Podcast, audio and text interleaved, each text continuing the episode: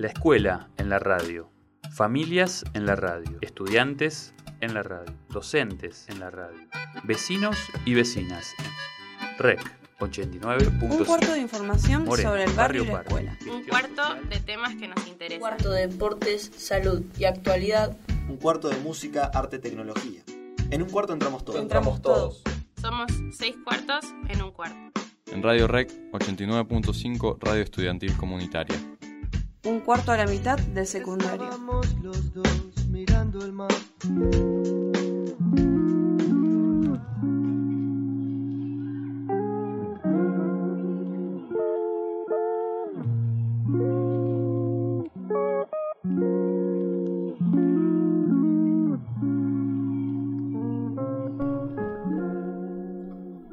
Estamos en el programa Un Cuarto, en el bloque urbano.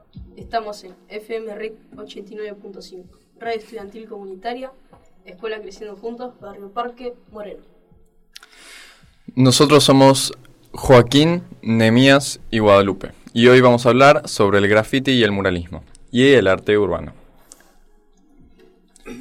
Bueno, yo tengo una definición más o menos del término arte urbano, o arte callejero, que hace referencia a todo el arte de la calle.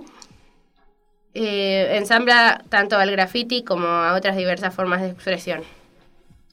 Bueno, el graffiti es el arte de expresión callejero que impulsa y manifiesta diferentes pensamientos. Luego, este arte urbano empieza a tomar diversas tendencias por muchos países del mundo. El graffiti se remonta a los años 60, cuando empezó en Nueva York.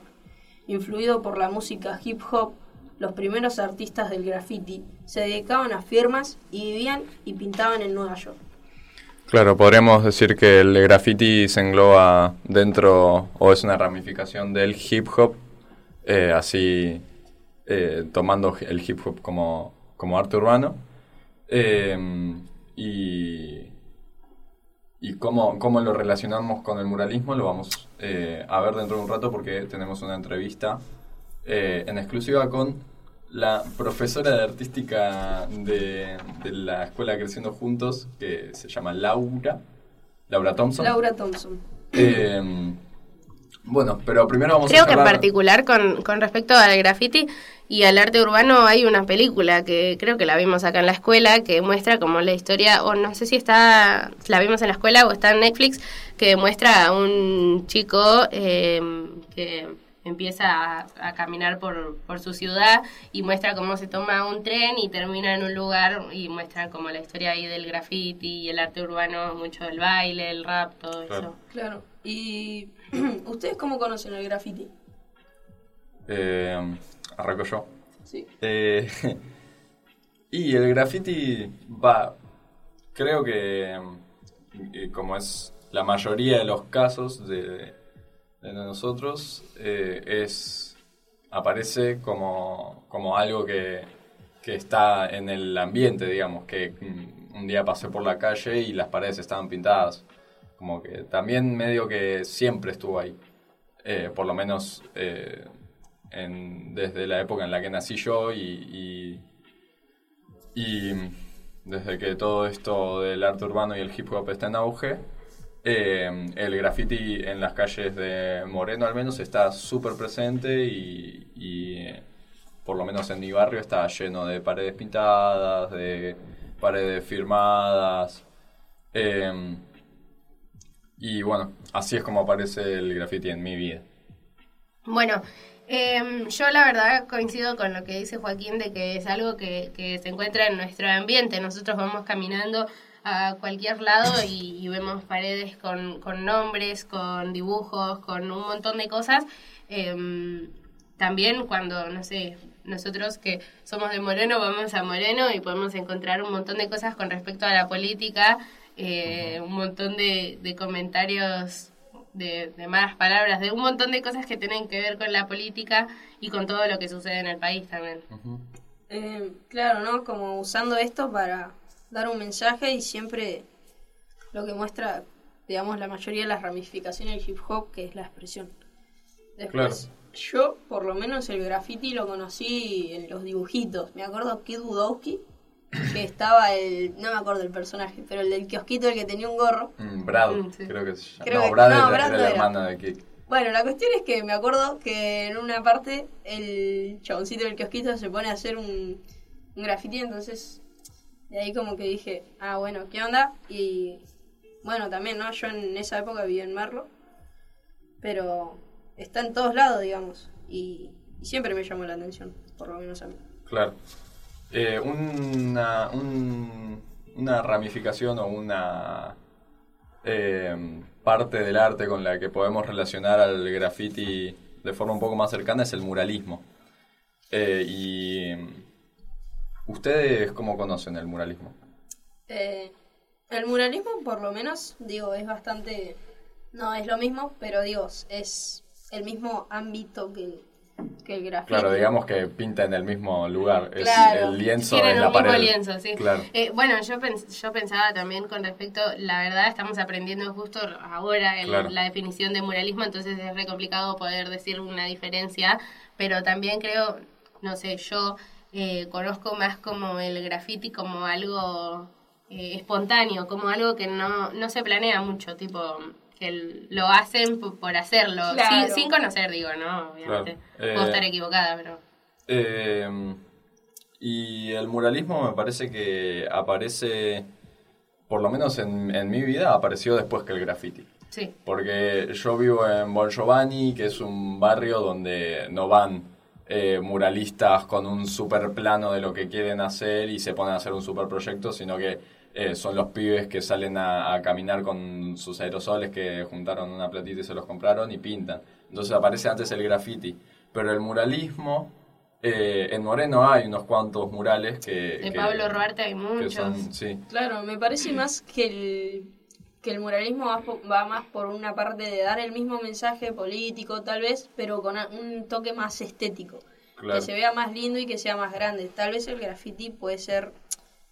una forma de expresión, pero también como para dejar una marca personal. Y digamos, yo creo que también, por un lado, es más difícil entender la expresión hacia la política en un mural, uh-huh, ya que, no sé, por ejemplo, puede ser más rebuscado que en un graffiti. Sí, porque el muralismo como que tiene unos dibujos y a veces... unos, no sé, es un dibujo porque quisieron y otro es porque tiene algo que ver, pero es más claro, difícil entenderlo que encontrar uno que dice Macri gato en la calle, o claro, sea, claro, se entiende lo que... Igual nos fuimos un poco de la fuente de la pregunta, que es ¿cómo conociste el muralismo? ¿Cómo conocieron ustedes el muralismo? Bien. Lo que estaba por decir yo al principio era que, por lo menos, es de la misma manera, ¿no? Yo todo el tiempo camino por la calle... y capaz que me cruzo con un mural, y está bien, capaz no sé quién es, pero digo, en la cotidianeidad de la vida lo encontrás al muralismo. Claro. Yo también creo que igual, haciendo lo mismo de que creo que lo conocí más porque ahora estamos trabajando en la materia de artística, que nos están explicando un poco más, porque sí, suelo, ¿sabes? O sea, sé un poco más del graffiti, lo tengo un poco más presente que el muralismo. Antes no sé si sabía tanto. Sí, a mí me pasa más o menos lo mismo que a Aguada, porque el muralismo, más allá de que lo viera en otros, en el ámbito de la calle de Moreno, de todos esos lugares donde hay murales, en su momento no... Uy, perdón, partí la mesa. En su momento no sabía distinguir entre qué es un mural y qué es un graffiti. Pero ahora que estamos viendo murales en Pai, por ahí aparece un poco más el muralismo como una corriente de arte más precisa, más definida.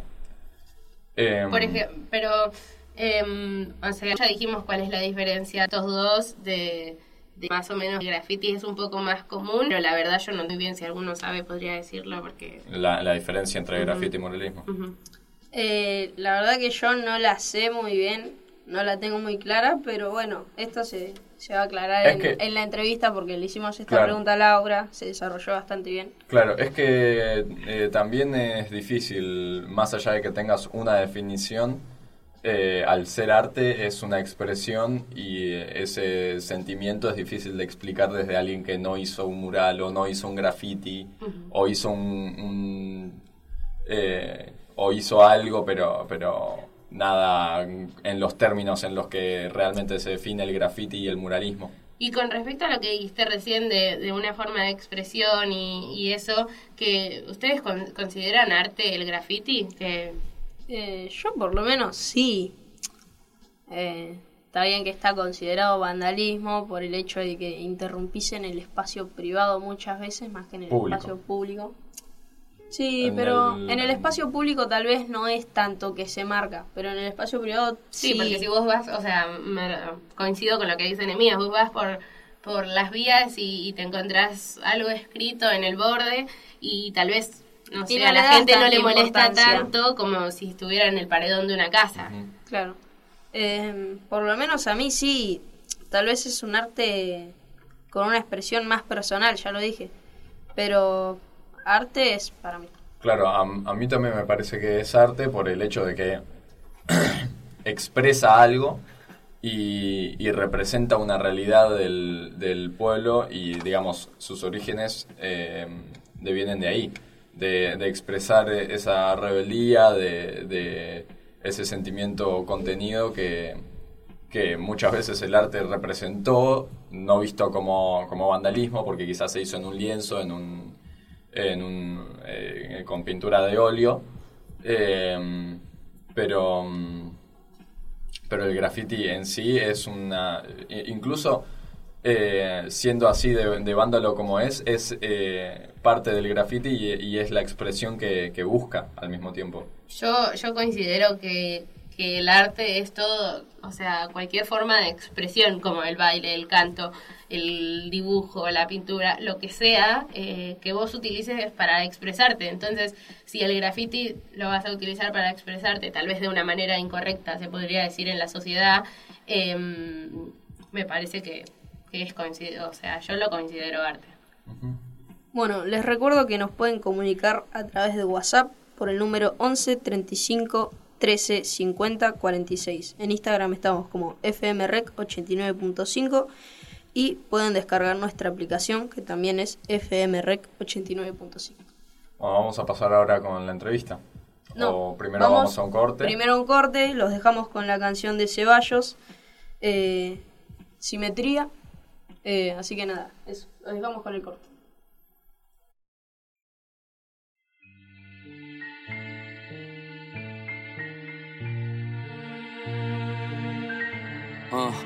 Tengo una idea aquí metida, desde que su brazo era mi medida, desde que mi labia me lo impedía. No encuentro descanso hacia el fin del día, pensando en cómo recuperar las horas invertidas. Hijo de la simetría, soy distinto, se investigan. Contenido en bits de tiga, luz en el infierno, arrancando pétalos para ver si me quiero o no. Esos ojos tan fríos y tan tiernos, esto es por los míos y por los tuyos, por mostrar que si hay otro camino en este mundo aislado del barullo. O eso espero, hablando con el camarero de un barsucho, revolviendo el hielo con el dedo mientras huyo de los miedos de ser otro mensajero sin mensaje. Me trajeron sin buscarme y hoy no espero que me baje, intuyo. Me la saco cuando quiero, modo push-pop, no exagero. Ya me vieron escribiendo en vivo los más duros de la escena. ¿Y pa' qué quiero sus aplausos si tengo los suyos? Se te enfría la cena mientras buscas en mi letra fallo. Fluyo como follo y follo como fluyo. Anda a buscar tu pollo de tu talla o aguantar murmullo. Segundo disco, parece el quinto. Según los mismos, también un asco. Según el resto, también distintos. Si sin del barco y tocamos fondos, pero a ver, al menos terminado el retrato. Ven y mírame un rato, paso de raperos tibios. Quiero en la calle y los libros, en época donde ver por los demás es martirio. Elegí esconderme las palabras desde que era un niño. Al principio no lo compartía con nadie. El que sabía se burlaba por no entender bien el baile. Después conocí a los pibes que me dieron pa' adelante. Y la eternidad es poco tiempo para agradecerle. Primero caí en batallas y no daban 2 pesos. Al mes se quedaban de cara con el progreso. Ya toqué en la sala que me prometí en enero. Y por alguna razón estoy cada vez menos lleno. Solo crece el cenicero, a veces duele ser sincero, pero sincero no, nunca vas a dar nivel. El mili me cree el mejor y yo creo que el mejor es él. Si no lo ven mejor en se van todos ciegos y él nunca dejó de ser. No por nada soy el joven rey, me produce el voz del game, está en la pista de testigo. La verdad que preciso unos días conmigo, me miro como un desconocido y siempre que quiero dormir escribo. Yo mismo soy quien me esquivo, me estuve sintiendo bastante mal últimamente por todo este ruido y un par de cambios que no cuento, pero les hago sentir a flor de piel cada vez que al micro le respiro. Les pido un retiro, a ver si vuelan, saco tiempo pa' mi abuela, no pa' resentidos. Aún en la cama dolorido y sin muelas, daría más pena vos con ese drama por no hacer temas contigo. Soy ataúd pa' su falso nivel, les apago la luz sin sacarme cartel. Acá sonamos de luz, pregúntale al Mabel. Siempre optamos el club pa' 2023, ya todo es sur y el norte también. Yo no pongo las rules, pero pongo mi 100. Si me agarras en el mood, puedo ser Lucifer. Prefiero un ojo azul que no verte bien. ¿Querés ver a dónde llego? Háblale así de nuevo que te cuelgo de los huevos de mi avión mientras despego. La próxima no freno, si el amor se vuelve miedo, no es tan amor ni es tan ciego. Antes me corto los dedos. Bueno,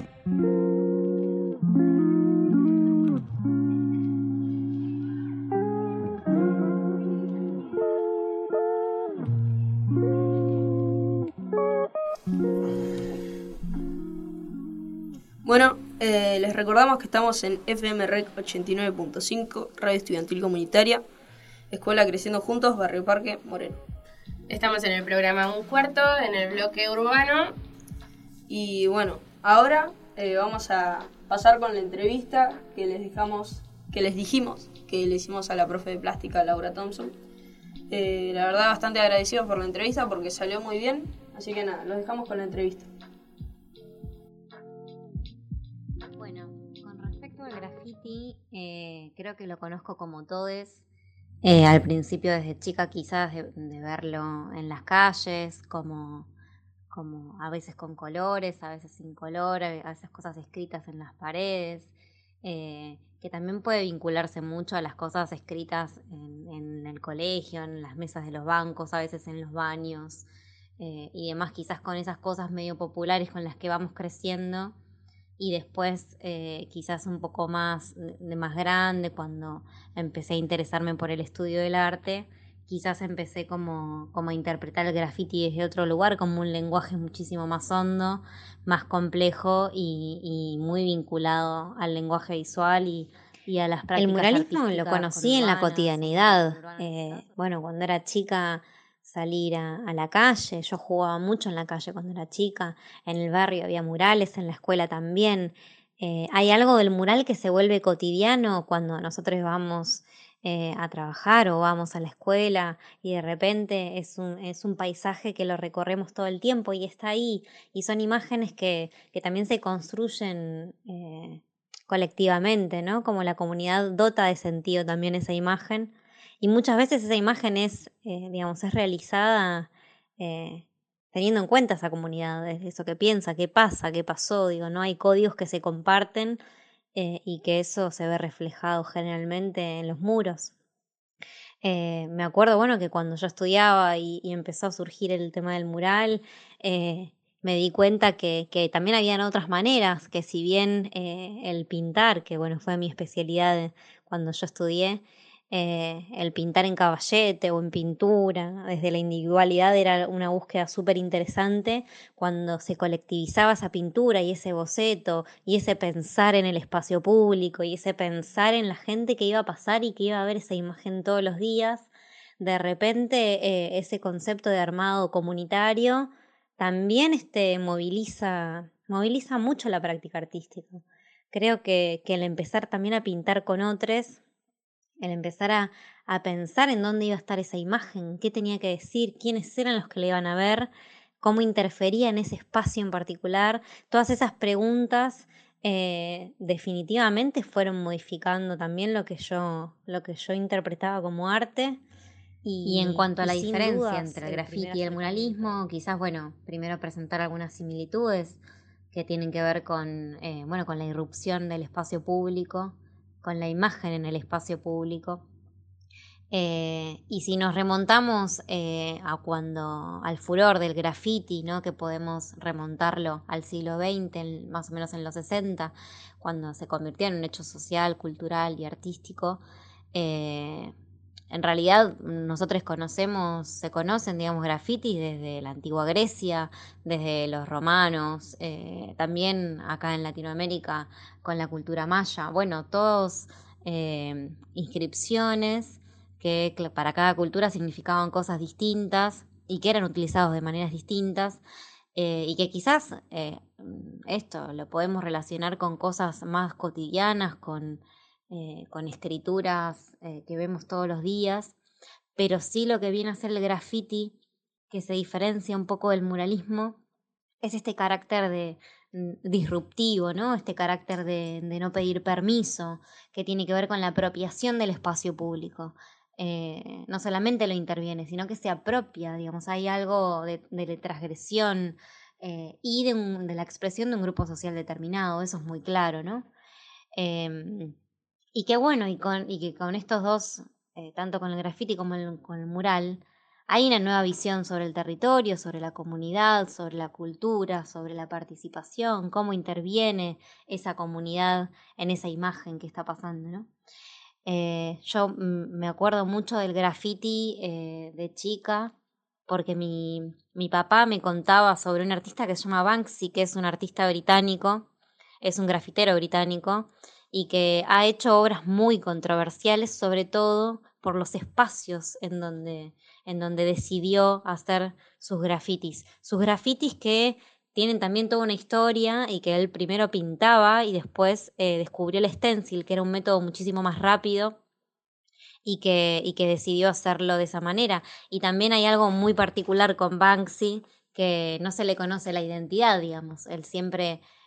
pinta o ha aparecido en algunos eventos todo tapado como para que no se conozca su identidad, y que me parece que eso también tiene que ver con el carácter de transgresión. Si practico algunas de estas disciplinas, el muralismo sobre todo, no he hecho grafitis más que stencil, pero que quizás pueda entenderse más como la práctica de una técnica y no como un grafiti en sí.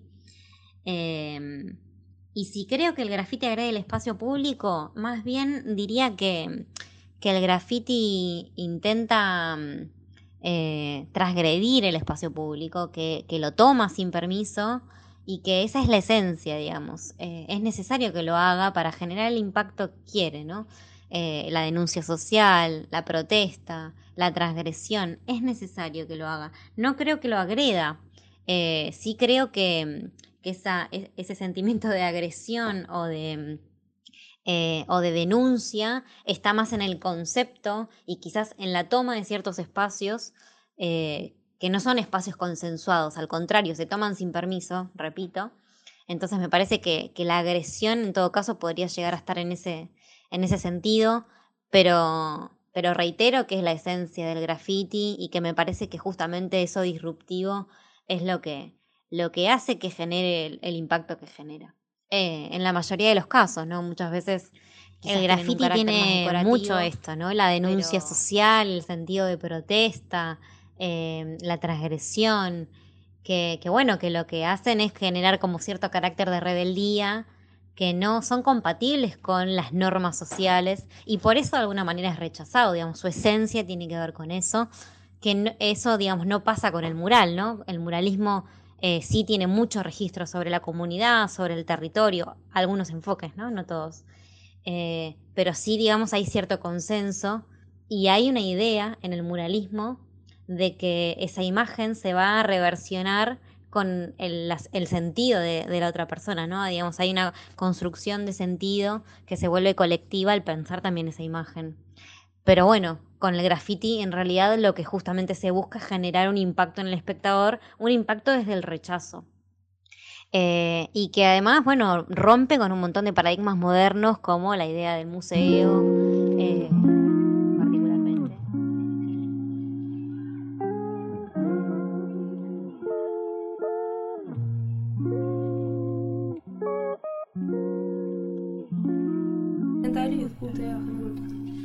Bueno, volvimos con el bloque urbano de Un Cuarto y queremos agradecerle otra vez la entrevista a Laura Thompson porque la verdad que salió muy bien. Estuvo muy bueno todo lo que dijo. Nos sirvió un montón para enriquecer el programa y vamos a pasar ahora con la agenda cultural. Bueno, yo soy Guadalupe y vamos a hablar de la agenda cultural acá con Daira. Primero voy a hablar de unas series. Salió una nueva serie hace un par de días, creo, que se llama Juego del Calamar. Es una serie de Corea que es de suspenso y es para mayores de 16. La serie narra una historia de un grupo de personas que deciden convertirse en jugadores de un misterioso juego de supervivencia que tiene como premio una gran cantidad de dinero. La verdad yo la vi y me gustó. Fue rara al principio porque me esperaba otra cosa. Apenas vi la portada, la verdad, me esperaba otra cosa, pero la vi, no sé, me gustó. Todavía no la terminé entera. Sí, yo también la vi y me pareció muy buena. Sí, me gustó mucho. También es, o sea, eso te lleva como, te deja, no sé, ves el primer capítulo y no entendés nada porque es re rara. Sí. Después está, salió la tercera temporada de Sex Education, que es una serie de comedia adolescente que se centra en Otis Milburn, un joven tímido y virgen cuya madre es una terapeuta divorciada con una vida sexual activa y no tiene ningún tipo de tabú de hablar sobre el tema.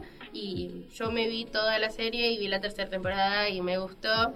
El final me dejó media manija, por así decirlo, pero la verdad me gustó. ¿Vos la pudiste ver? No, yo no la vi, no vi ninguna temporada, pero me dijeron que está buena. Bueno, y después vamos a recomendar unas canciones. Por ejemplo, salió una nueva canción de La Rosalía y Toquischa que se llama Linda y salió el 1 de septiembre.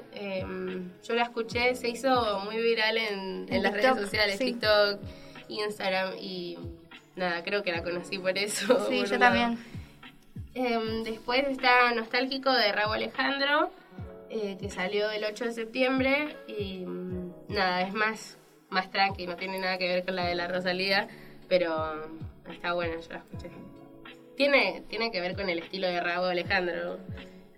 Después está... ¿Aventura? No, una canción de Aventura de Bad Bunny que se llama Vuelve o Volvé o algo así, que salió el 3 de agosto y está muy buena. Es también tranqui, tiene un estilo como de bachata, por así decirlo. Y Sobrio de Maluma, que salió el 8 de julio y también tiene que ver con el estilo de Maluma, no cambia mucho la canción. Después Marama, que ayer a las 9 de la noche sacó una nueva canción que se llama Ya no llora. Yo la escuché, está muy buena. Sí, a mí me gustó, está bueno el video y creo que para muchas personas pudo llegar a las expectativas que estaban esperando. Sí. Se habló mucho de eso, de que sus canciones de antes estaban muy buenas y se esperaba que puedan cumplir las expectativas de todos y nada, a mí también me gustó. Bueno, acá terminamos con la agenda cultural y terminamos de hecho con el programa. Esto fue Radio Rec 89.5, radio estudiantil comunitaria de la Escuela Creciendo Juntos, Barrio Parque, Moreno. Este fue el programa Un Cuarto y este fue el bloque urbano. Nos vamos con Mirá Mamá de Woz. Muchas gracias por escucharnos.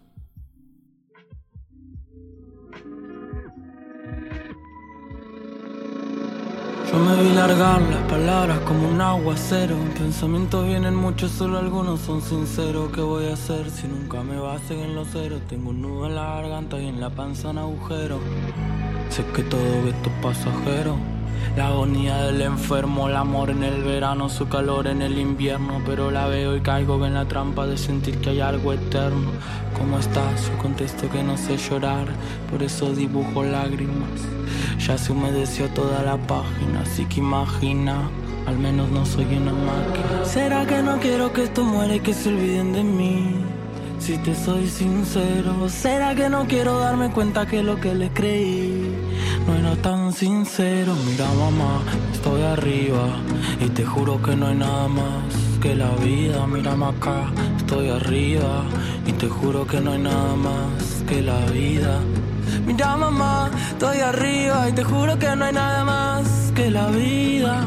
Mira mamá, estoy arriba y te juro que no hay nada más. Todo se deshace y quiero irme, cuando no puedo pisar firme en el mismo lugar que antes. Pero todo es un instante y escapar no sirve, para buscar ser libre nunca se hace tarde. Y ahora entendí que no todo está bien, pero está bien así. Una temporada de poner énfasis en entender el lado oscuro de este éxtasis. Y no que sea frágil, que tengo la nostalgia con el sí muy fácil. Sé que es difícil estar al lado mío, le da náuseas el vaivén de lo que vivo. Te preguntabas por qué estando mojado me río, es que me empapa este rocío compuesto por recuerdos de crío. En un banco rimando con frío, amando lo mío, tomando y tentando el olvido. Y ahora dudo si eso tuyo era amor de verdad, o buscabas un muñeco pa' mostrar. Y no funcionó conmigo, no soy un placebo diseñado pa' engañar tu vacío. ¿Será que no quiero que esto muera y que se olviden de mí? Si te soy sincero, ¿será que no quiero darme cuenta que lo que les creí no era tan sincero? Mira mamá, estoy arriba y te juro que no hay nada más que la vida. Mira acá, estoy arriba y te juro que no hay nada más que la vida. Mira mamá, estoy arriba y te juro que no hay nada más que la vida. Mira mamá, estoy arriba y te juro que no hay nada más. Mira mamá, estoy arriba y te juro que no hay nada más que la vida. Mira mamá, estoy arriba y te juro que no hay nada más.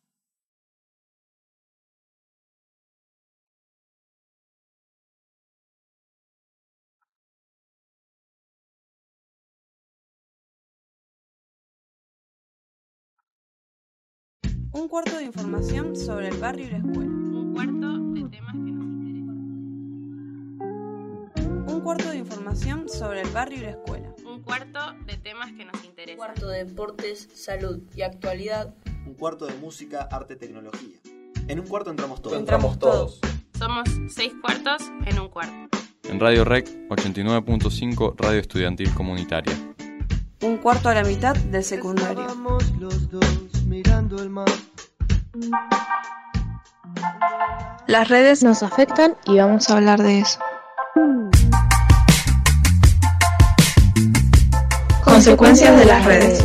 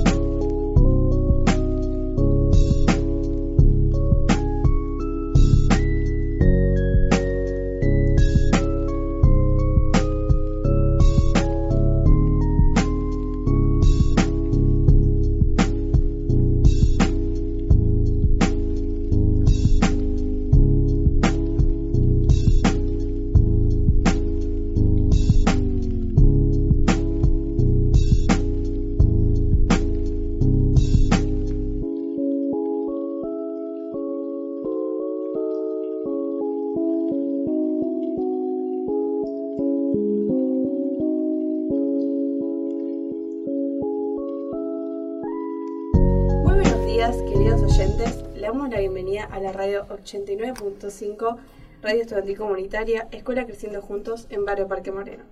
Y como todos los miércoles a las 9 de la mañana, estamos con un nuevo programa Un Cuarto, en el bloque Consecuencias de las Redes. Estamos yo, Morena, Joaquina, Milagros, y en la cabina de operación se encuentra Melanie. Hoy vamos a hablar, cuestionar y pensar en qué opinamos de que las niñas tengan tanta accesibilidad a las redes. Y si ustedes tienen alguna respuesta o alguna opinión que nos quieran dejar, nos lo pueden decir a través de nuestras redes sociales, que son por Facebook, Red Creciendo Juntos, por WhatsApp, es 11 35 13 50 46, por Instagram es FMRec 89.5 y pueden descargar también la aplicación de FMRec 89.5.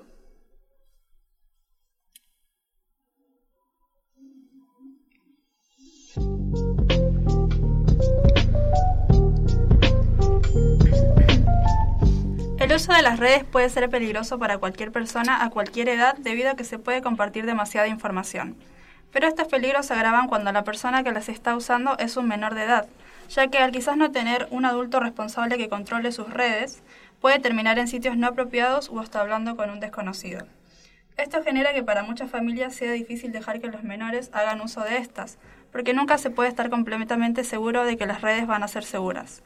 Más que nada en la utilización de redes como Twitter, que además de ser muy utilizada, es una red que no tiene filtros, por lo que no es recomendable que una niña la utilice. Para hoy no solo vamos a hablar nosotras, sino que fuimos por la escuela y preguntamos a personas de distintas edades qué pensaban de esto y a qué edad pensaban que una persona debería usar las redes. Les dejamos lo que... para que escuchen.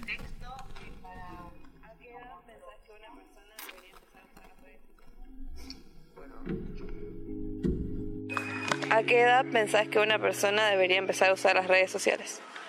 Bueno, yo creo que eso depende mucho de la familia donde está viviendo. Es decir, no me parece...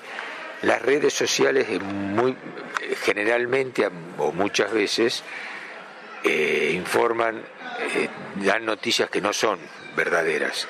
Entonces me parece que ir formando con esa estructura de cosas que son falsas, una nena o un nene que tiene 5 o 6 años me parece una barbaridad. Es decir, todo tendría que estar pasado por una mirada de los padres. Y sí, no habría problema que las tomaran, pero que estén los padres adelante para poder diferenciar entre lo que puede ser verdad o no para lo que están viendo. Creo que después de los 13, pero con control de los padres, porque hoy en día hay mucha gente que hace cosas malas en las redes y yo pienso que no deberían subir cosas a las redes si tienen 13 años porque todavía son menores de edad, entonces puede ser peligroso. O sea, no digo que obligatoriamente tenga que ser así. Obviamente está mal lo que hace algunas personas, pero debe ser con control de los padres y no deberían subir fotos suyas porque estarían rompiendo su privacidad y si son menores de edad puede ser peligroso. Yo creo que a unos 16 años, o sea, que estén un poquito más libres, pero que no suban fotos suyas, que sean con control de padres, porque pueden hacer cosas y que los padres no se den cuenta, pueden pasarles algo. Si la persona, digamos, son personas malas, y pueden pasarle cosas o algo así. Yo creo que una persona debería empezar a usar redes sociales luego de terminar el secundario o si ya esa persona, no sé, ahora empezamos a votar a los 16, entonces si ya a esa edad se le permite algo tan importante como un voto, también podrían tener la autonomía suficiente como para manejarse en redes sociales, ya conociendo todos los aspectos que las cosas que podemos encontrar también en redes sociales, tener toda esa información. Y si se va a usar antes de esa edad, quizás también tendría que tener como una supervisación de los padres o de los tutores, de alguien que esté a cargo de esa persona.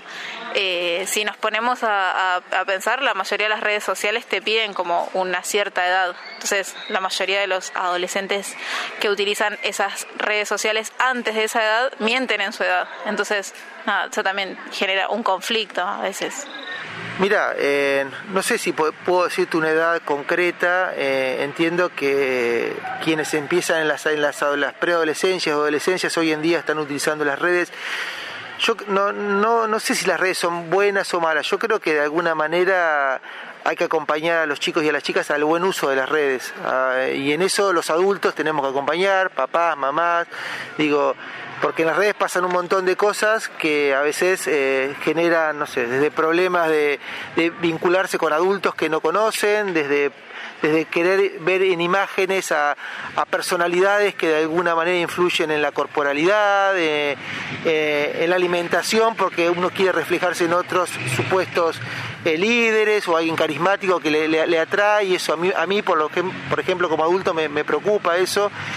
Pero no te podría decir una edad concreta. Sí me parece que en las adolescencias tendría que empezar y siempre que de alguna manera los adultos, no a modo de espía, sino a modo de consensuado y generar acuerdos con sus hijos de un uso interesante de las redes, porque hoy se mueve mucho por las redes. Decir que no se pueden usar no sería la respuesta oportuna. Siento que debe ser a los 3 años, ya que a esa edad se están entrando en la preadolescencia. Y está bueno para poder comunicarse, pero aún así en esa edad creo que para tener un uso de las redes sociales responsables es importante que un adulto sepa en qué redes se está navegando, ya que es posible que uno se encuentre con situaciones que en varios casos pueden llegar a ser difíciles.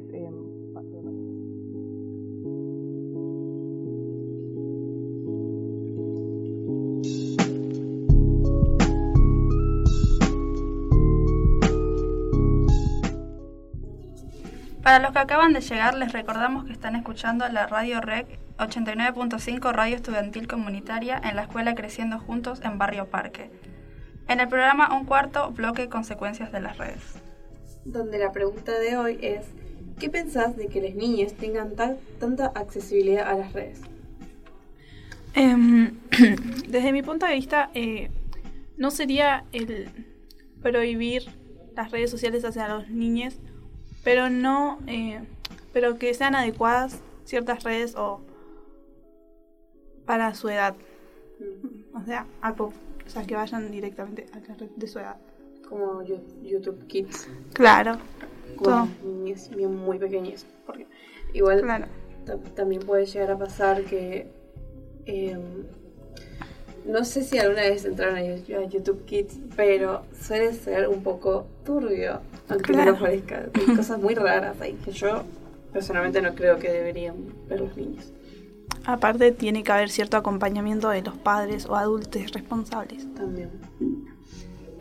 Para mí, siento que normalmente a la edad de más o menos 12 o 13 años, los y las niñas y niños empiezan ya como a querer tener sus propias redes, porque o quieren buscar determinadas cosas o porque tienen compañeros y compañeras que empiezan a tener y ellos también quieren. Y siento que sí es una edad en la que podrían empezar a tener, pero determinadas redes sociales, porque hay algunas que son muy peligrosas porque no tienen filtro, como por ejemplo Twitter. Y siempre y cuando tengan el acompañamiento de alguien responsable, un adulto, que como controle lo que hacen, porque después de todo son menores de edad y puede ser muy peligroso. Sí, yo pienso que tal vez la edad podría llegar a ser entre los 11, 12 años, que ya es como que los niños empiezan a querer independizarse un poco más, empiezan a querer más cosas, pedir, como todos hacemos, porque somos humanos y así lo hacemos. Pero también que haya un acompañamiento de los padres, que tal vez Twitter, que es bastante turbio, porque como no hay filtro, puedes subir cualquier cosa, hay muchos links para cosas muy raras, cosas a veces muy ilegales, que no sé, que dudo mucho de que estén ahí. Pero sí, siempre con un acompañamiento de los tutores responsables de ese niño, porque si no, le pueden pasar cosas feas, como por ejemplo cuando un adolescente sale, le dicen sus adultos responsables que bueno, está atento al celular, en sonido, fíjate con quién estás, con quién no, a dónde vas, si vas te moves, si te moves avisás, si no te moves te avisás, tipo, como que ese tipo de consejos. Yo creo que para las redes también debería aplicarse lo mismo. Por ejemplo, no hables con gente rara, no mandes videos ni fotos de lo que te pidan, no entres a links raros, si tenés alguna pregunta, preguntá antes de hacer alguna cosa, como estar ahí, no interponerse, pero estar ahí. Porque por ejemplo a esa edad normalmente... me ha pasado como que he tenido experiencias en las que dicen, no, yo sé que esta persona con la que estoy hablando tiene mi edad, o sea, lo demuestra, tiene mi edad, pero es una persona que no conoce en la vida real, no sabe quién está del otro lado de la pantalla. Entonces, como que hay personas como que pueden llegar a engañar a niños y niñas, y eso vuelve muy peligroso a las redes. Claro, aparte... yo creo que es bastante importante el acompañamiento de los padres o adultos responsables en este tiempo, en los que los niños puede que no son tontos, pero son bastante influenciables. Y creo que la red social es algo que te muestra muchas cosas y te... O sea... Es un estímulo constante, claro, para el cerebro que puede... Y los niños suelen copiar ciertas cosas que por ahí no están buenas y vos, desde un punto de vista maduro, decís, no, hoy en día yo no haría eso porque no va con mi forma de pensar. Pero en ese momento en el que vos estás descubriendo quién sos, qué querés pensar o cómo lo querés pensar, creo que es bastante contradictorio las redes sociales porque te influyen bastantes cosas. O sea, en cierto punto está bien porque te informas, pero también te influyen muchas cosas que por ahí no te muestran como tal son. Sí. Aparte también, como los niños absorben un montón de cosas, como dicen a veces que son esponjas. Me parece medio raro comparar a un niño con una esponja, pero que hay muy, muy malas influencias, por ejemplo, de muchos influencers que son malas influencias, o estereotipos que se encuentran en las redes, por ejemplo, antes estaba mucho lo de ser flaca, y ser flaco, y ahora es como las personas que crecieron viendo eso tienen altos complejos, muchos complejos con su cuerpo, de cómo se ven, tipo no se pondrían un pantalón tiro bajo porque se le ve la panza, o no se pondrían un crop top porque se le ve la panza y no les gusta, y bueno, eso generaron. Claro, aparte, como hablábamos en el programa anterior, hay muchos comentarios en las redes sociales, y creo que si a una persona madura y con la suficiente edad para usar la red social le afectan, de cierto modo, creo que a un niño que está entrando al mundo es como que le afecta mucho más y crea ese pensamiento. Aparte, como que dice, ay, no, esta persona hace estos comentarios, entonces yo no le veo nada de malo, entonces yo los voy a hacer también. Como a mí me lo hicieron, yo los voy a hacer, aunque me haga mal. Y eso es el pensamiento malo que puede inculcar las redes sociales. Claro. Sí, por ejemplo, pasa mucho que los malos comentarios de las redes que, son hechos por menores de edad que tal vez no llegan a entender que su comentario puede afectar, y no es que los culpo porque, o sea, nadie sabe aprendiendo, nadie nace aprendiendo cosas, o sea, se van aprendiendo porque así funciona, pero generalmente los malos, los feos comentarios son hechos por niños que esos niños vieron a gente también puede ser de su círculo, no solamente de las redes sociales, de su círculo familiar, vienen haciendo esos comentarios, y ellos los replican, porque hacen eso, claro. ven, observan, y copian. Claro. O sea, es como que ellos lo hacen inocentemente, no sabiendo cómo le afecta a la persona, y por eso no saben el daño que pueden hacer a cierta persona con sus comentarios, porque a ellos se los hicieron, o ven personas que los hacen, y es como que esa es la manera en la que ellos les influyen las redes sociales.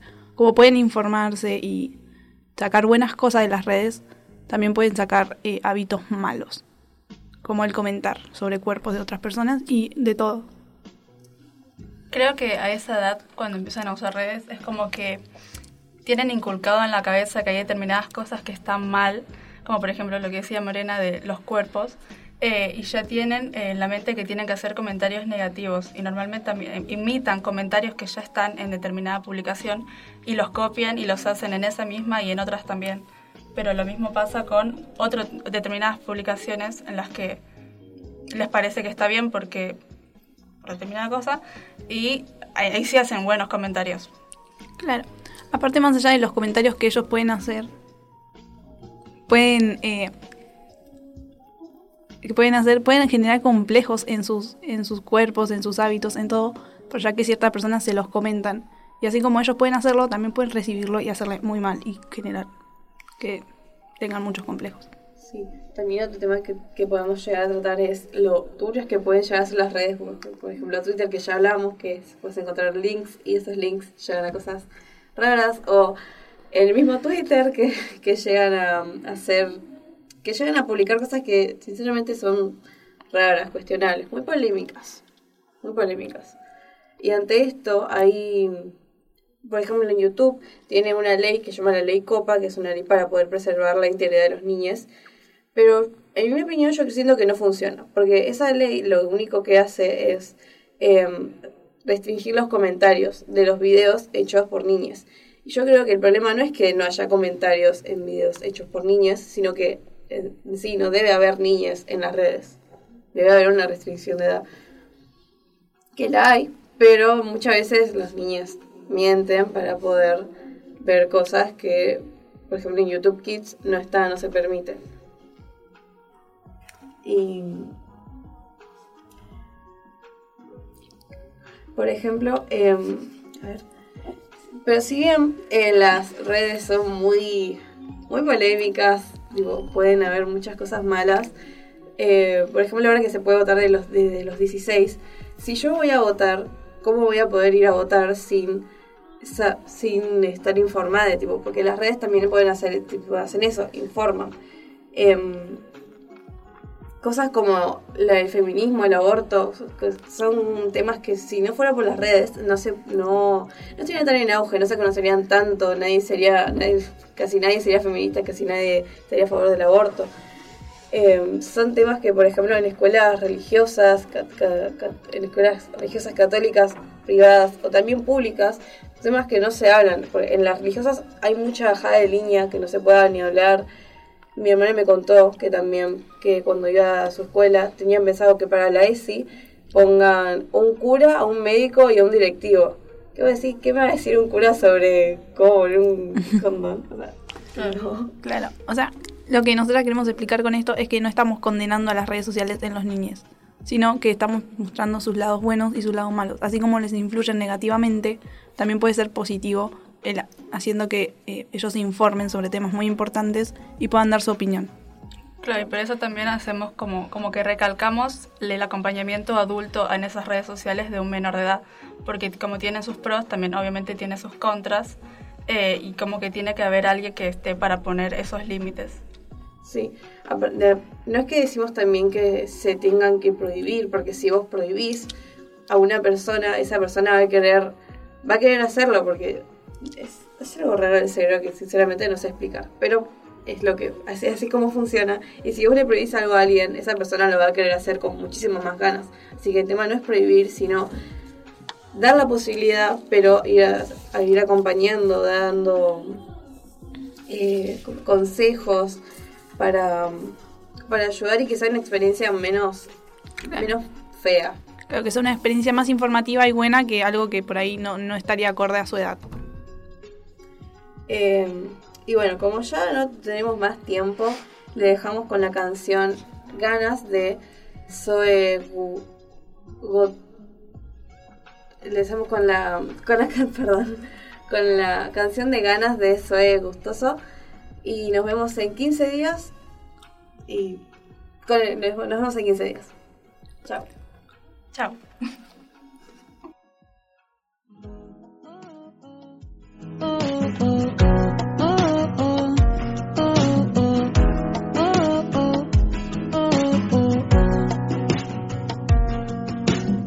Ahora que estoy bien, ahora que estoy bien, que ya lloré, ya me levanté, bajé, bajo, puro sentimiento. Tanto dolor trajo esta canción, suena en el cielo, suena en nuestro corazón, subo otra, alto sentimiento. Por eso no me quedo con las ganas, miremos pelis en la cama, me das un beso a la mañana, eso es todo para mí, ya no me quedo con las ganas, miremos pelis en la cama, me das un beso a la mañana, eso es todo para mí.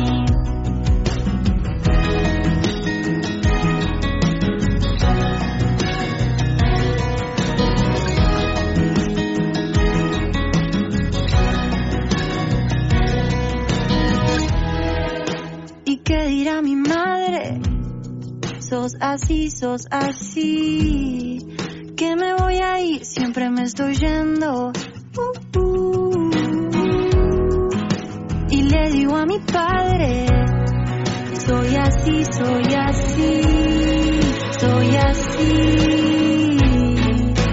por eso no me quedo quedo con las ganas. Miremos pelis en la cama. Me das un beso a la mañana. Eso es todo para mí. Ya no me quedo con las ganas. Miremos pelis en la cama. Me das un beso a la mañana. Eso es todo para mí. Ya no me quedo con las ganas. Miremos pelis en la cama. Me das un beso a la mañana. Esto es todo para mí. Ya no me quedo con las ganas. Miremos pelis en la cama. Me das un beso a la mañana. Esto es todo para mí. Ahora que estoy bien, ahora que estoy bien. Ahora que estoy bien, quiero que sepas que ahora que estoy bien, ahora que estoy bien. Ya lloré, ya me levanté.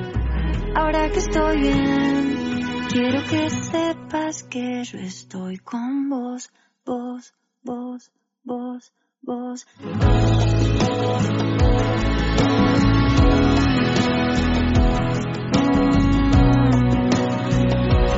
Quiero que sepas que yo estoy con vos. Ahora que estoy bien, ahora que estoy bien.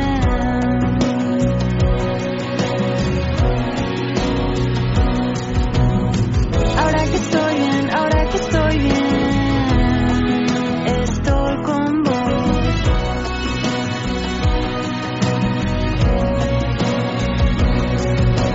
Pasa por mi casa.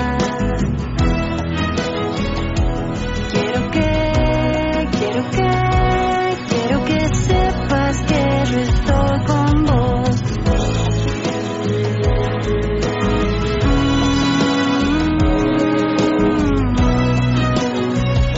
Yo quiero que sepas que yo estoy con vos. Vos, yo, vos.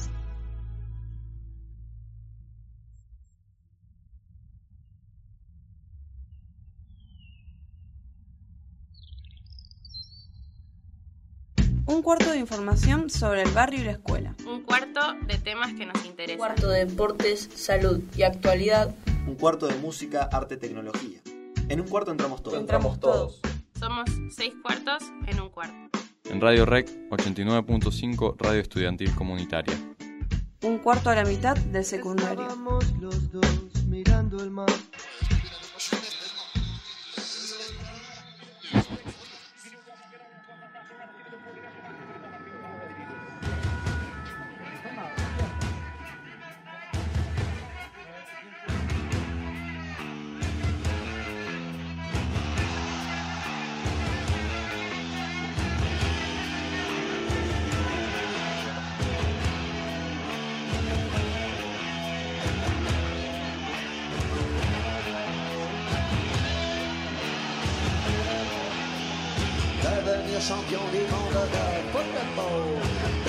Champion du monde de football, devenir champion du monde de football, devenir champion du monde de football.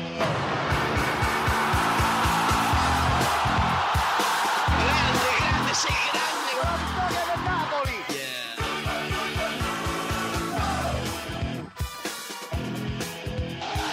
L'archevêque, club. Tous les mecs se déchaînent devant la télé. Saint-Étienne pour la. C'est l'enfer, écoutez les supporters. Allez, allez, allez, courez, courez, courez. Allez, allez, allez, tapez dans le ballon. Tapez sur le voisin. Football, football, football. Football, football, football. La Chuba Football Club. Football, football, football. Football. La Chuba Football Club.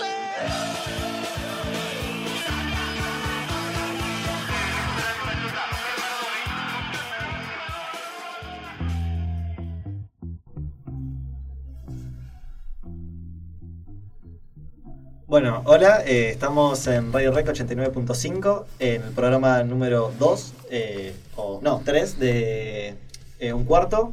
Estamos en Tecnodeportes. Estamos, bueno, yo, Agustín Jiménez. Facundo Cuevas. Iván Viasca. Y hoy tenemos un invitado especial por el tema del programa, que son los deportes alternativos. Hoy vamos a estar en una entrevista con Camilo Jiménez, profesor de Educación Física y actual subsecretario de Deportes.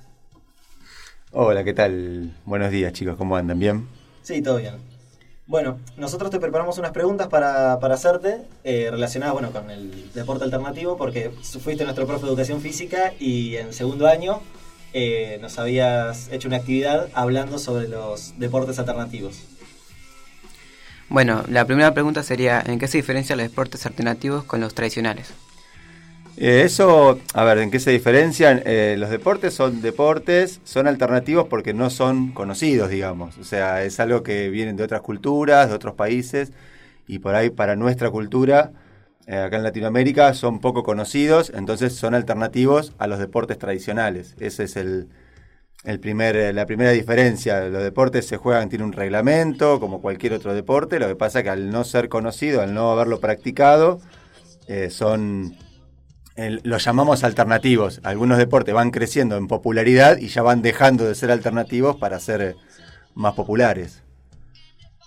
¿Y cuáles serían algunos deportes alternativos que se practican en Argentina? Y tenés algunos con más mucha más popularidad y otros que se hacen muy, muy, muy así abajo, en el under, así raro se debe encontrarlos. Pero bueno, hoy podemos encontrar en los bosques de Palermo un equipo de Ultimate, que es el que se juega con el frisbee, que es como si fuese una especie, imaginémonos, una especie de handball con rugby porque hay que apoyar el disco en una zona, y handball porque se pasa el frisbee. Entonces se juega en los bosques de Palermo, hay equipos, representan a nivel nacional. Obviamente hay otros países donde está mucho más desarrollado y estamos muy lejos de ese nivel, pero bueno, se van desarrollando. Hace poco estuvo la selección argentina de Kabaddi, el Kabaddi es como si fuese una especie de mancha rara que se juega en los países asiáticos.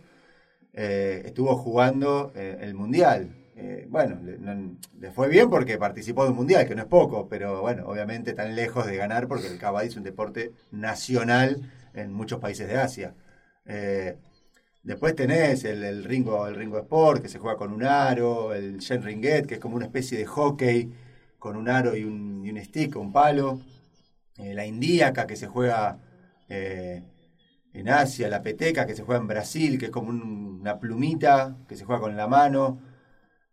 Tenés varios más. Acá tenés, por ejemplo, el que antes era alternativo y hoy ya no es tan alternativo, es el Newcom, que es una especie de vóley que la pelota la podés agarrar.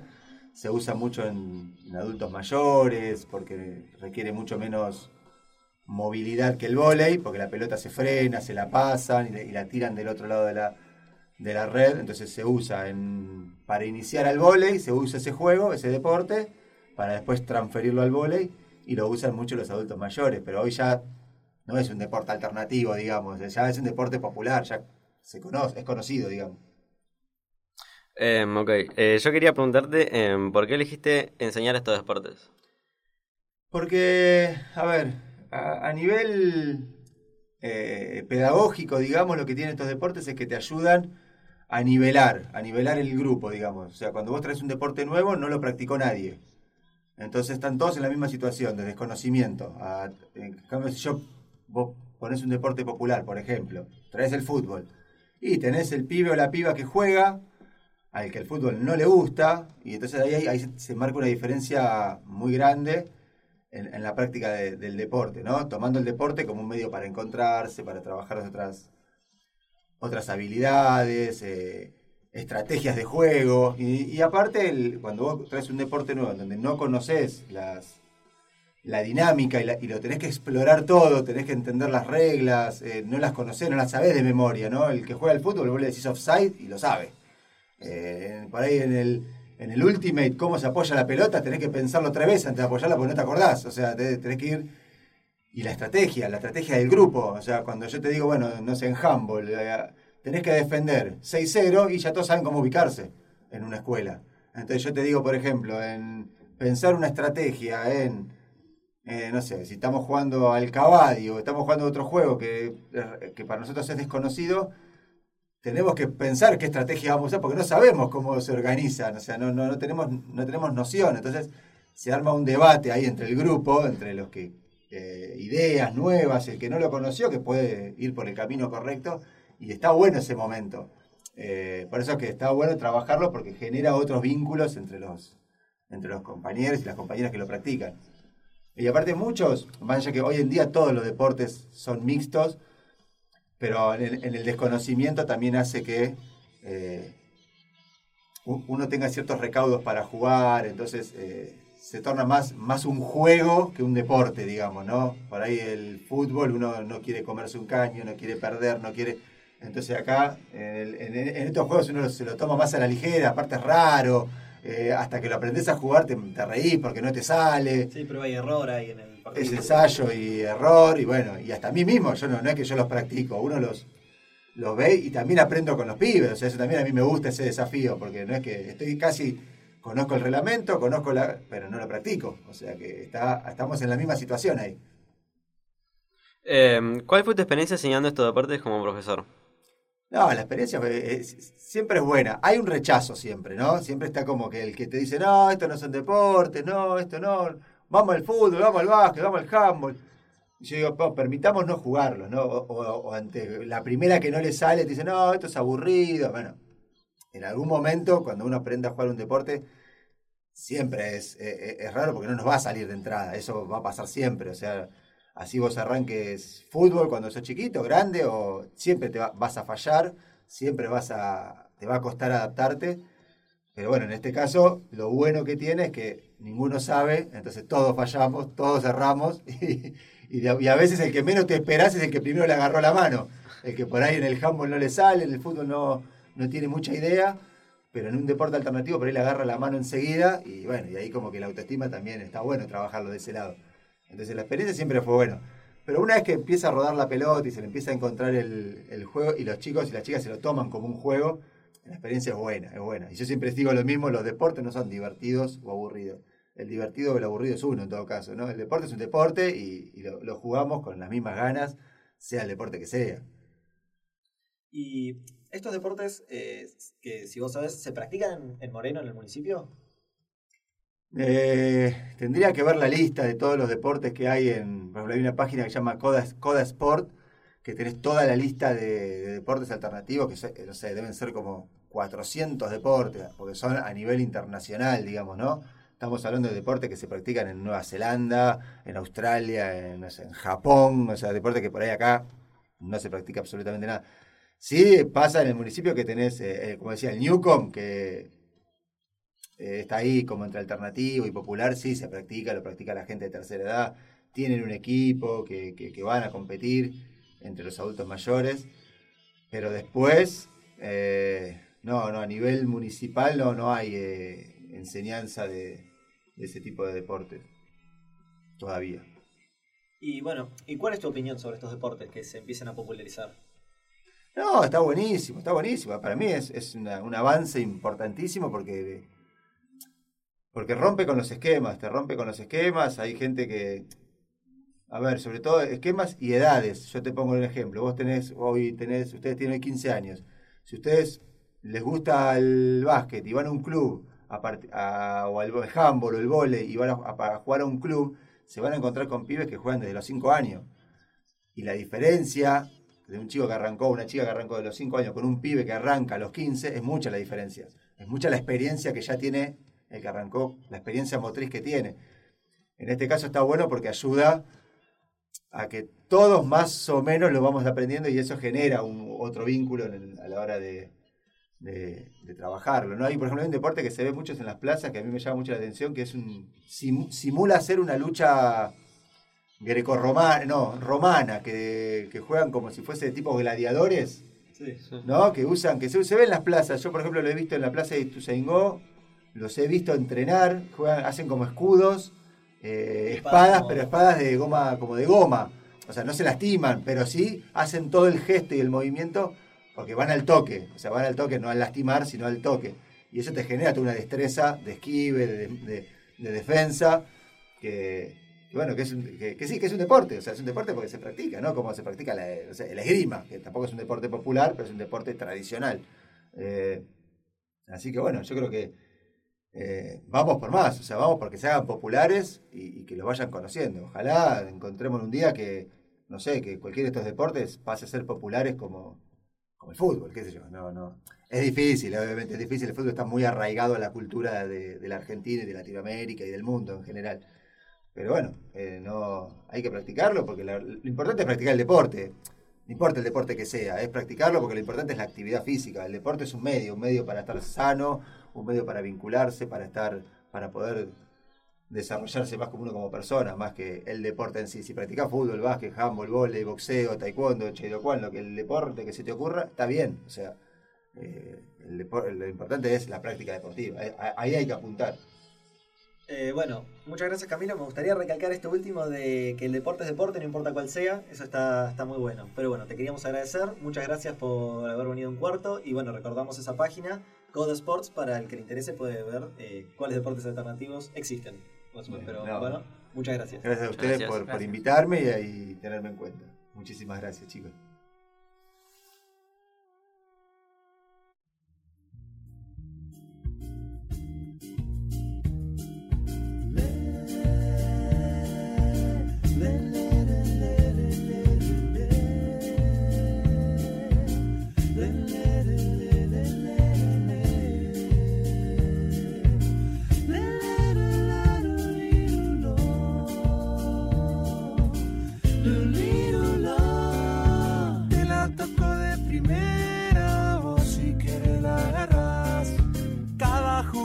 Que sueño se hace realidad o pareciera algo casual.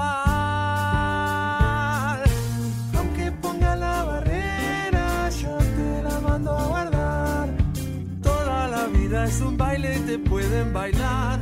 Aunque no quieras, lo verás en una cancha o en un bar. La vuelta manija me doy, subiendo al latido de esta vibración. Calio, taquito, chilena y tablón, el fuego sagrado de mi corazón. Toco y me voy, la camiseta es como un dios. Toco y me voy, cual sea el color. Toco y me voy, la camiseta es como un dios. Toco y me voy, no importa cual sea el color.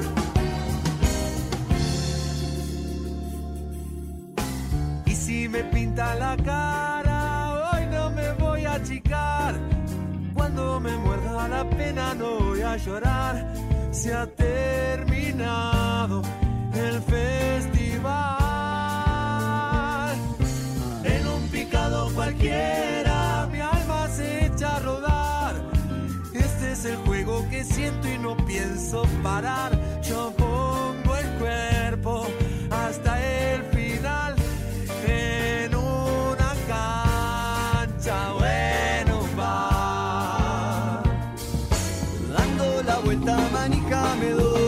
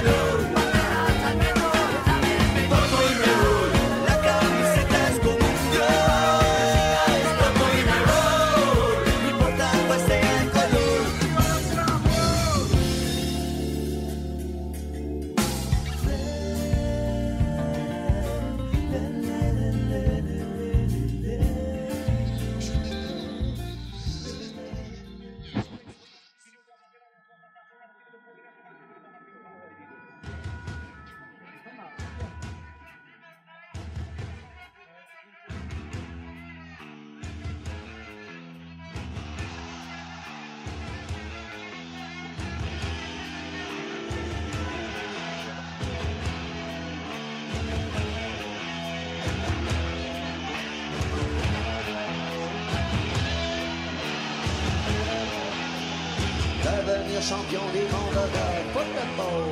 Devenir champion du monde de football. Devenir champion du monde de football. Grande, grande, sí, grande. La victoria de Napoli. Yeah.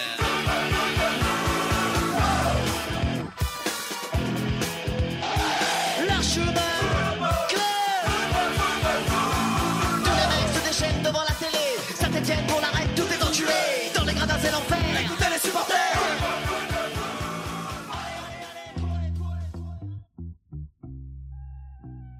Bueno, queríamos agradecerle a Camilo por haber estado en la entrevista. En serio, muchas gracias. Fue muy útil lo que dijo sobre los deportes alternativos y nos pareció muy buena su opinión. Espero que a los oyentes les haya gustado también, tanto como a nosotros. Bueno, nosotros ahora vamos a pasar a hablar sobre algunos deportes alternativos de los más conocidos o más interesantes o más diferentes, se podría decir, a los deportes tradicionales. Uno de estos deportes es el que mencionó Camilo, del Kabaddi, que como dijo es una mancha. Yo diría que es como una mancha profesionalizada, donde bueno, se juega en una cancha, es una cancha de 12 metros y medio por 10 metros, está dividida en dos mitades, básicamente es la mitad de una cancha de básquet, se podría pensar. ¿Qué sucede? Bueno, el deporte no termina acá. En dos equipos distintos de 7 personas cada uno, lo que hacen es, cada equipo envía un atacante a la mitad del otro equipo, atacante o invasor, se puede decir que bueno, va acorde con lo que es el juego, está invadiendo el área del otro equipo. Este invasor tiene la misión de tocar a uno de los defensores del otro equipo y tocar la línea que divide la cancha. No es tan fácil como parece, porque así puede ser una mancha cualquiera. Lo que lo difiere de una mancha o de otros deportes comunes es que el atacante, el invasor, tiene que estar repitiendo la palabra Kabaddi, o sea el nombre del juego, reiteradas veces, sin parar. Porque esto demuestra que no está respirando, porque una característica de deporte es que cuando estás atacando no podés respirar. Eso, bueno, hace que los lapsos de ataque sean cortos. El atacante tiene 40-30 segundos, que es lo que puede estar aguantando la respiración mientras corre, mientras ataca. ¿Qué sucede? Tampoco termina acá, sino que el atacante tiene un problema. Cuando toca a un defensor, aclaro, cualquier contacto con los defensores es considerado contacto. Lo toca con el pie, es contacto. Le toca la remera, es contacto. Le toca, no sé, la cara por ahí, es contacto igual. Así que eso lo hace también un poco más complicado para los defensores. Pero bueno, una vez que el atacante toca a un defensor, lo que deben hacer los defensores es perseguirlo y, como conocemos en el rugby, taclearlo. ¿A qué me refiero con taclearlo? Bueno, lo tienen que agarrar, forcejear. No pueden golpearlo, no pueden... Bueno, eso, no pueden golpearlo. El atacante tampoco puede meter patadas si lo están agarrando de los pies. Tienen que arrastrarlo y evitar que toque la línea del medio. ¿Por qué? Bueno, porque la línea del medio lo que hace es darle los puntos que haya recibido. Si toca a un defensor, lo elimina y gana un punto. Eso sí, toca la línea del medio. ¿Qué sucede si deja de decir Kabaddi el atacante? Esto es posible porque en algún momento se va a quedar sin aire. Así que si el atacante deja de decir Kabaddi en medio del ataque, o sea en la cancha de los defensores tienen el derecho, tienen la oportunidad de ir todos juntos y taclearlo. Hay algunos videos en YouTube que están muy buenos de cómo lo explican, hay unos highlights que explican como un partido del juego, y es bastante interesante lo rápido que son los movimientos, y que es como una especie de mancha mezclado con un delegado, se podría pensar, y de a poquito lo que va pasando es que se van eliminando los defensores y, por ejemplo, en una situación de 2 contra 2 puede suceder que, bueno, quede uno y gana el que se haya quedado con jugadores. El equipo que ya no tenga más jugadores pierde. Eso sería el Kabaddi. Es un juego, su historia se remonta en la India. Kabaddi significa canto en India y Pakistán. Y bueno, es un deporte que al principio puede parecer brusco o hasta violento, pero es bastante divertido verlo. Yo nunca lo jugué desde mi experiencia, pero es bastante divertido verlo. Bueno, otro deporte que me pareció interesante tomar es el Lagari. Tiene su antigüedad, ya que remonta de 5.000 años atrás en el subcontinente indio. Por lo tanto, no se tiene mucha información de su inicio. Pero el juego consiste básicamente en... Primero, el espacio de juego consiste en 7 piedras en el centro de la cancha. Y no tiene medidas estrictas, ya que es un deporte urbano. No se profesionaliza tanto. Sí, eso de la cancha es un radio es un círculo de un radio de aproximadamente 6 metros, te podrías imaginar, para hacerlo para jugarlo, porque bueno, es un juego callejero, no tiene medidas profesionalizadas, como dijo Facundo, pero bueno, eso medio que se van adaptando las medidas a las necesidades del juego. Claro. Bueno, después el juego se divide en dos grupos, están por un lado los buscadores y los bateadores. Al inicio del juego, los buscadores tienen que lanzar una pelota al montón de piedras con el objetivo de tirarlo. Una vez cumplen su objetivo, los buscadores tienen que lograr restaurar la pila de piedras, pero en este punto se vuelve complicado, ya que los bateadores van a tratar, tienen como objetivo con la pelota tratar de tocar a los buscadores para eliminarlos. Desde fuera del círculo. Claro, desde una distancia no tan cerca, porque si no sería muy fácil para ellos. Sí, es como un quemado, por ejemplo. Claro. Pero mientras el que está siendo quemado tiene que estar armando una pila de piedras. Bueno, una vez que le toca con la pelota, el buscador se retira de la cancha, pero el equipo continúa. Algunas reglas principales para el juego, para jugarlo de una manera buena, es que el buscador lanzador no puede acercarse demasiado a las piedras para que sea más difícil que pueda tirarlas. Si a la persona que intenta derribar la pila no puede hacerlo en 3 intentos, se considera eliminado. Si la bola del lanzador no derriba la pila y es atrapada por un oponente 4 veces después del primer rebote, entonces el lanzador es eliminado.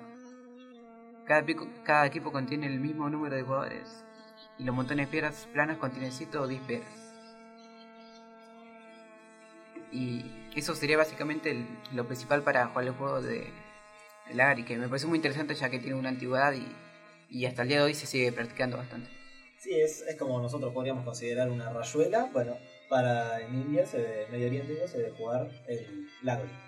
Bueno, estos deportes para mí tienen la ventaja de que al ser desconocidos para algunas personas, permiten la posibilidad de crear nuevas estrategias de juego. Si yo nunca jugué al Kabaddi o al Lagari, por ahí se me ocurre una estrategia que es: vos vas por la derecha, yo tiro la pelota, lo quemamos y agarramos la pelota rápido y quemamos al siguiente. Algo así. Y dale, como decía Camilo, da la oportunidad de reinventarse a un deporte común o ya tradicional en algunas culturas. Y para mí en general los deportes alternativos me parece una buena implementación, porque es una forma distinta de practicar el deporte en sí, más allá de los deportes más tradicionales como conocemos, como puede ser el fútbol, el básquetbol, que son los más populares. Además son fáciles de aprender, la mayoría se juegan en las mismas condiciones sin ser discriminados por sexo o condiciones físicas. Por otro lado, al no ser juegos que requieran de un espacio y condición de juego estricto, se puede llegar a improvisar las instalaciones y jugar en un patio de una casa o en una plaza, y no afecta nada al juego, sigue siendo lo mismo. Claro, o sea, también permite que el juego sea mixto sin que sea solo mujeres o solo hombres. Aparte de también, como recién decía Camilo, se crea como un diferente ambiente, ya que al ser un deporte alternativo siempre va a estar el que juega fútbol y va a ser mucho más competitivo, y la gente que realmente no juega fútbol o que no le gusta el fútbol va a ser como, no sé, como que no le gusta tanto, y los deportes alternativos es lo que permite crear un nuevo ambiente para que puedan jugar todos sin que haya, no sé, el que juega hace mucho. Claro, una oportunidad más. Bueno, esto fue todo por hoy. Este fue el bloque Tecno Deportes, programa Un Cuarto. Las redes de la radio son Facebook, Rec Creciendo Juntos. El WhatsApp es 11 35 13 50 46. Instagram es FMRec 89.5 895 FMRec 895 sin el punto. Y pueden descargar la aplicación FMRec 895, todo junto, mayúscula, como lo acabo de decir, Play Store. Bueno, nos despedimos por hoy.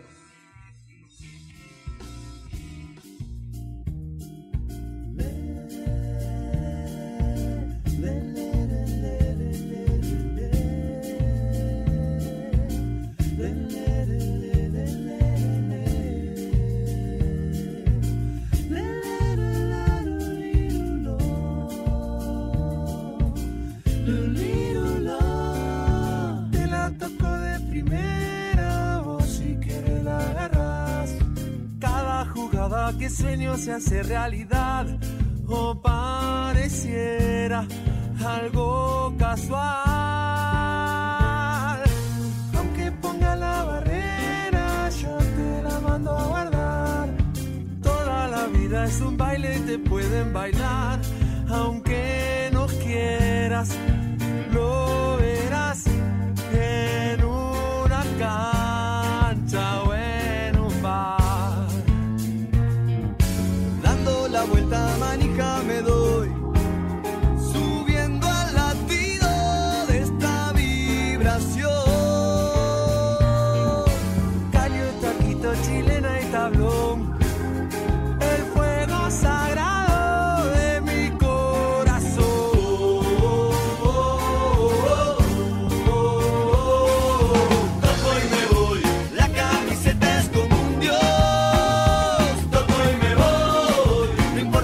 Sea